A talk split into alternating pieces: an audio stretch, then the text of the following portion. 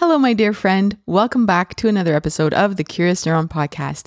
My name is Cindy Hovington and I'm your host. Today, I want to talk about um, my grandmother. She is um, struggling now with dementia. She's going to be 91 soon. And she's been saying a lot of things that I've been writing down and have been thinking about because I don't want to have the same regrets she's having right now as a 90 year old um, mother. That, you know, I, I want to use that to kind of use it as a reminder right now as a mom who just turned 40. I, I don't want to end up down the line the way that she is. And it's not a bad thing, it's just things that she wasn't aware of before. So before I do that, I do want to thank the Tanenbaum Open Science Institute for supporting the Curious Neuron podcast. Thank you. It means so much to me that an institution, McGill University, and their affiliate um, hospital, the Neuro, supports what I am doing and that it matters that I'm putting science out there for parents. I think it's important for parents to have access to science. And I love that I get the support from this institution um, because I'm no longer part of an institution. I have left research and I am still involved in research by taking the science and writing about it, blogging about it, putting it up on Instagram and, you know, recording podcasts with the researchers themselves sometimes. And I want to make sure that you have access to all the information you need to make the informed decisions as a parent. This is not a parenting platform. I used to call it that. Um, I don't like saying parenting fl- platform because I'm focusing on emotional development, emotional health, mental health, and well being, both for you and your child. So if you are new here, welcome. Thank you for realizing how important you are in your child's life enough to want to make a change and to listen to what the research says and to figure out how you can apply it to your own life and how you can apply it to your child as well. And also, if you are new here, don't forget to subscribe to the Curious Neuron podcast. You can leave a rating and rate it on Apple Podcasts and on Spotify as well. And if you do so, because it means so much to me that you're doing that, please send me an email at info at curiousneuron.com. Come say hi, and I will send you a free PDF that's $10 on our academy. It's about melt, melt it's called Meltdown Mountain, and it's about emotion regulation skills for kids. It's a PDF that will help you learn how to speak to your child about emotions, how to model it, and print this um, page, one pager that you can use for the language to help your child learn how to cope with their emotions.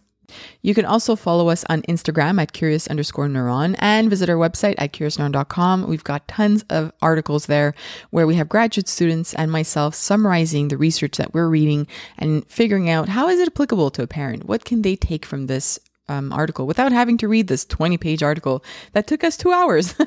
you can do it in three minutes. So head on to curiousneuron.com. And we have a YouTube channel as well in case you want to watch the old episodes that I have for the Neuron podcast. I've got some really good ones up there, some with um, art, um, well-known people like Justin Baldoni. Um, his uh, co-star from Jane the Virgin um, is also up there as well. Andrea Navedo, and we've got other um, interviews that were amazing, just go on to youtube.com and search Curious Neuron, or you can click the link in the bio below. All right. So, as I said before, um, the past couple of months, we've seen a pretty steep deterioration of my grandmother's mental health. Dementia has kicked in, and now she's not sure of like the past, what's real, what's not. She often feels like there's somebody coming into her home. She's living alone, by the way, in a house. And I, she's been saying a few things that I've been kind of writing down and, and, not just letting it pass and saying, oh, you know, it's an old woman saying things. I, I just want to make sure that you know, I use this to inform myself. I am somebody who really believes in growth. If you look at my values, there are two very strong values in my personal life that I think I've spoken about before. One of them is connection. I, I believe that connection is so important for us, for our mental health and, and for our well-being. Connection, as we saw through the pandemic, which is, was lost, um, really impacts us. So connection is one of, is my first important one, a value, but my second one is growth. I believe in always um, taking a moment to step back, to look at your life, to reevaluate, to reassess. I do this with my businesses. I have Curious Neuron. I'm the co I'm the founder of Curious Neuron, but I'm also the co-founder of Wondergrade, which is an app. It's a startup, and in both of these companies, I'm always stepping back and saying what's working, what's not. And if it's not working, how can we make it better? And I do this in parenting as well. I do this in my relationship. It drives my husband nuts. Um, but I, I always step back and say, Am I happy? Am I not? Are the kids happy? Are they not? What can we change? What can we do to improve this? That is my second core value. It's it's just what's at the foundation of me. Um, and I've been taking what my grandmother says to heart and and you know, here's here's what I've been learning from her. So there are five things that my grandmother has been showing me. Actually four things, There's four things, but I added a fifth thing that I've been noticing um, in my surroundings and another adult. Um, and there are five things that I've written down to say, like, I don't want to end up this way. So, how do I change what I'm doing today? The first thing is something my grandmother said to me. She said um, at one point during the winter, I would give anything to be able to go back into my past when my kids were really small to sit and take a moment to play with them. And when she said that, I said, What did it look like for you when your kids were younger? These are different times, by the way. I, I am aware of that. But I think I'm saying this because I know that as parents, I'm still hearing parts of this with parents and still living it myself. I have to be very aware of how I'm spending my day and consciously making time to connect with all three kids. And this is why I'm saying this out loud. So she said that, you know, my grandfather was in the Navy. He was never home and she was alone having to take care of the her two kids and they were living in a different um, province here in Canada and she just never had time for them. And it, she never had time to sit and play. And she sees how important play is for me and how I've been doing that with my kids. And she's now taking the time not right now but couple years ago when my kids were younger and she was a little bit younger, she was able to sit with them on the floor and to play with them and to go to the park with them. Now she can't. It's a little bit different. But she said that she would do anything to just go back for a moment with her kids when they were young to sit and just be present with them. And it really hit me. We need to not, we can't forget this. We, we need to remember that we need to connect with our kids. This is not about playing with them four hours a day. It's really not. But are you taking a moment every single day to connect with each child? And it doesn't have to be through play. It could be when they wake up. It could be during mealtime. You know, some families eat together, some families don't. Maybe if you eat together, it's a good time to connect with your child.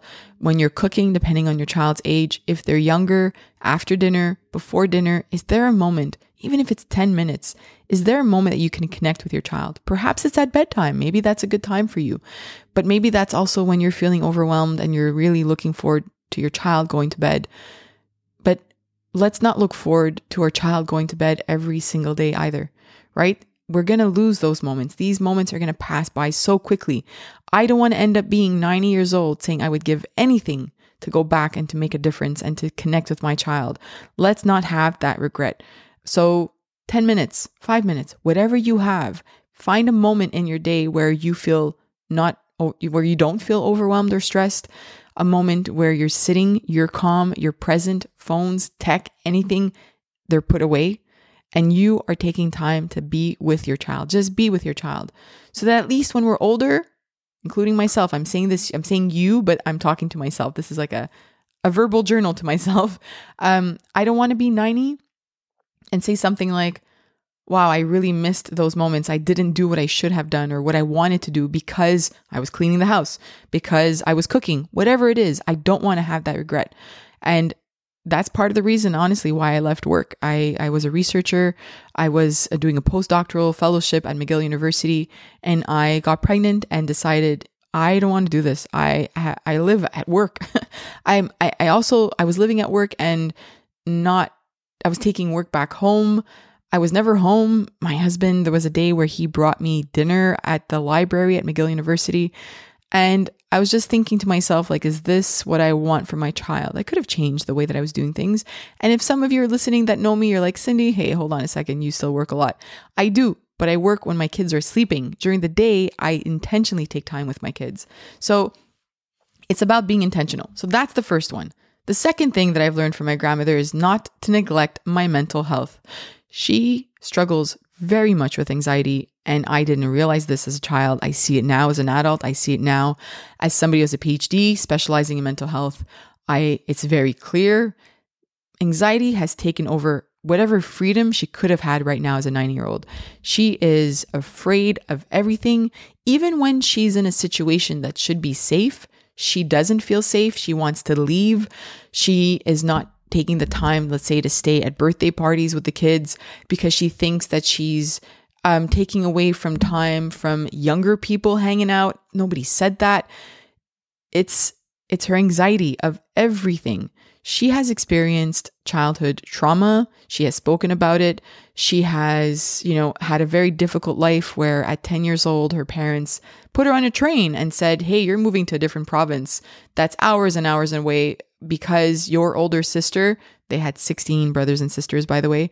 Your older sister has two kids and she can't keep up and she needs a nanny. So you're becoming a nanny for your sister. We're pulling you out of school. Didn't have time to say goodbye to her friends. That was only a small part of the trauma she endured. Um, and, and that messes a person up, you know? Like these, again, are old days. Yes, I, but we have to be aware of that. We now know better when it comes to mental health, and we should know better.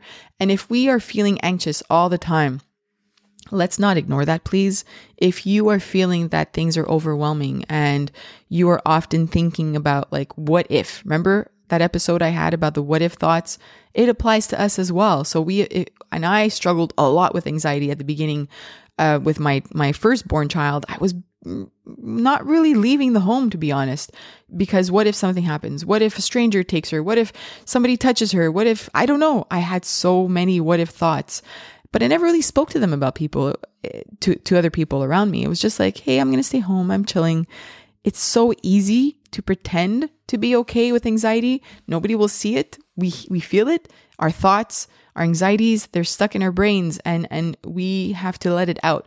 So now I'm seeing how much of that anxiety is taking away from her, who's technically physically healthy and could be attending parties, who's technically not that bad yet, and not doing things that she should be doing because she's worrying so much about everything.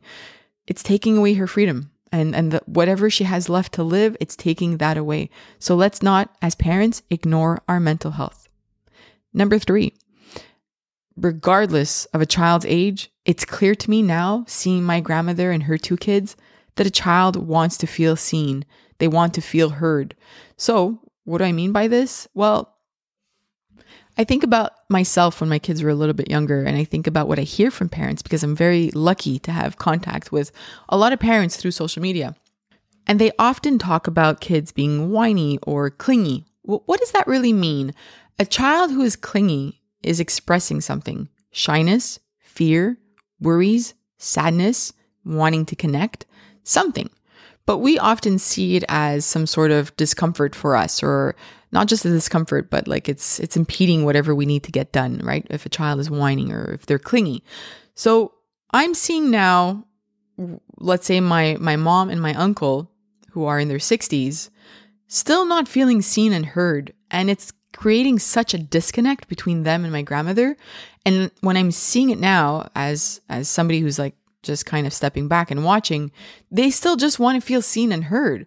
And our children, whether they're 2 or 5 or 40 or 60, they want to feel seen and heard, but she has never been attuned to that um, for whatever reasons. So we have to make sure that we take the time to hear our children, especially when they're going to become teenagers, I'm assuming, my kids are not there yet, but I hear from parents and my family, my husband's family that have teenagers that sometimes it's a struggle. And I spoke to some of the teenagers. There's an article on my website, by the way, where an inter- a, a, a teenager interviewed her friends.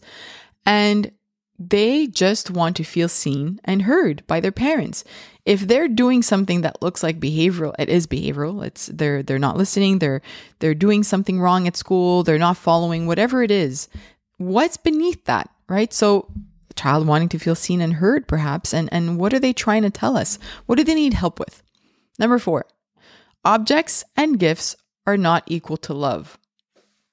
That one was hard for me to realize because as a child, she did the same with me. And it felt like she loved me because, hey, I wanted this, boom, I got it. Not cool. not cool now. The reason why I'm saying that is because she's not doing that anymore. And I'm seeing the impact that's having, not on me, I'm good with that, but on her kids. One in particular, and I'm, I'm not going to mention which one, but they are so used to getting whatever they want from my grandmother, and that's how she was expressing love, that the disconnect is getting bigger now because she's not offering those things anymore. Number one. And number two, she doesn't know how to express her love any differently. So she's still criticizing them all the time. Then, when they get upset at her, she's playing the victim. It's not easy for me to see it that way because I, I love my grandmother. I'm not, it's not about judging, but I see now what she was doing for me, my brother, and her own two kids. She was giving us things, and things was the way that she expressed love. Doesn't mean that you don't have to do that, but besides those objects, are you able to express love? And here's where the information comes in. She doesn't. She was raised that way.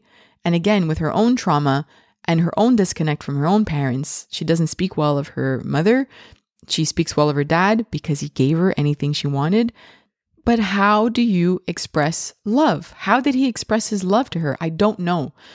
Um, but for her and what I've seen growing up, you know, it's not that she doesn't hug us, it's not that she doesn't like show affection, but she does a lot more towards me and my brother than to her own kids.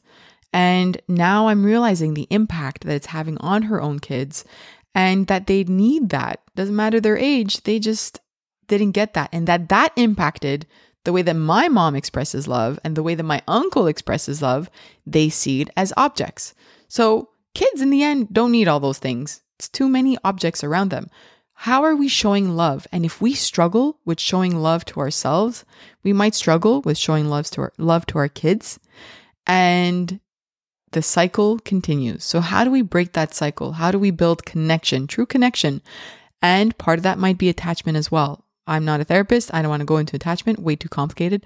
Um, but just that question of gifts and love and objects and how are we doing that with our kids? I don't want to have that regret. So I want my kids to feel that they don't need things from me for love. Number five is something that I haven't been learning from my grandmother, but somebody else in my life. Somebody who's older and has kids, and their kids have kids. And I have been seeing their kids tell them, like, hey, I don't like the way you're doing this. I don't like the way you're saying this. This needs to change. And all I'm seeing from this adult is pushback. How dare you say this to me? I'm your parent. Yeah, but you do it this way. Well, you do it too. No, I don't. I don't do that. it's ego. Put your ego to the side as a parent. It's not easy because if your child right now were to, tell, were to tell you, hey, mom, hey, dad, you're on your phone too much and I don't like it, what would you say to them in that moment? I've done it. I've had, I've pushed back in that moment, not realizing what I was saying. Like, no, I'm not. I'm just checking an email. But when are we able to actually sit back and say, can I be on my phone less? Can I give you more attention? Can I spend a little bit more time with you outside?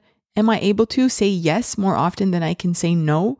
That's something I've been learning from this particular adult. So that's not my grandmother, but somebody else in my life that I've just been watching, stepping back, kind of like looking from above and seeing time after time a child saying, I don't like the way you're saying this. I don't like the way you're doing this. And that person probably feels like their kids are pointing fingers at them and that they're messing everything up. But that's not what the kids are saying. The kids are saying, listen to us. We know that things could be better if you were to do this. Our relationship would change if you were to do this. Your life would change if you were to, you know, do this differently. But that person, that parent, is only hearing I've messed up and they're not kind of putting their ego to the side. And that's hard. It's hard as a parent. So those are the five things I've learned, and I don't want to have those regrets when I'm older. So let's summarize. The five regrets I don't want to have when I'm older are regretting the time I spent with my kids and connected with them. So I'm going to try to say yes more often to play and try to be more connected with them. So if I can't say yes to play one day, can I find a moment of connection? Number two, I don't want to neglect my mental health.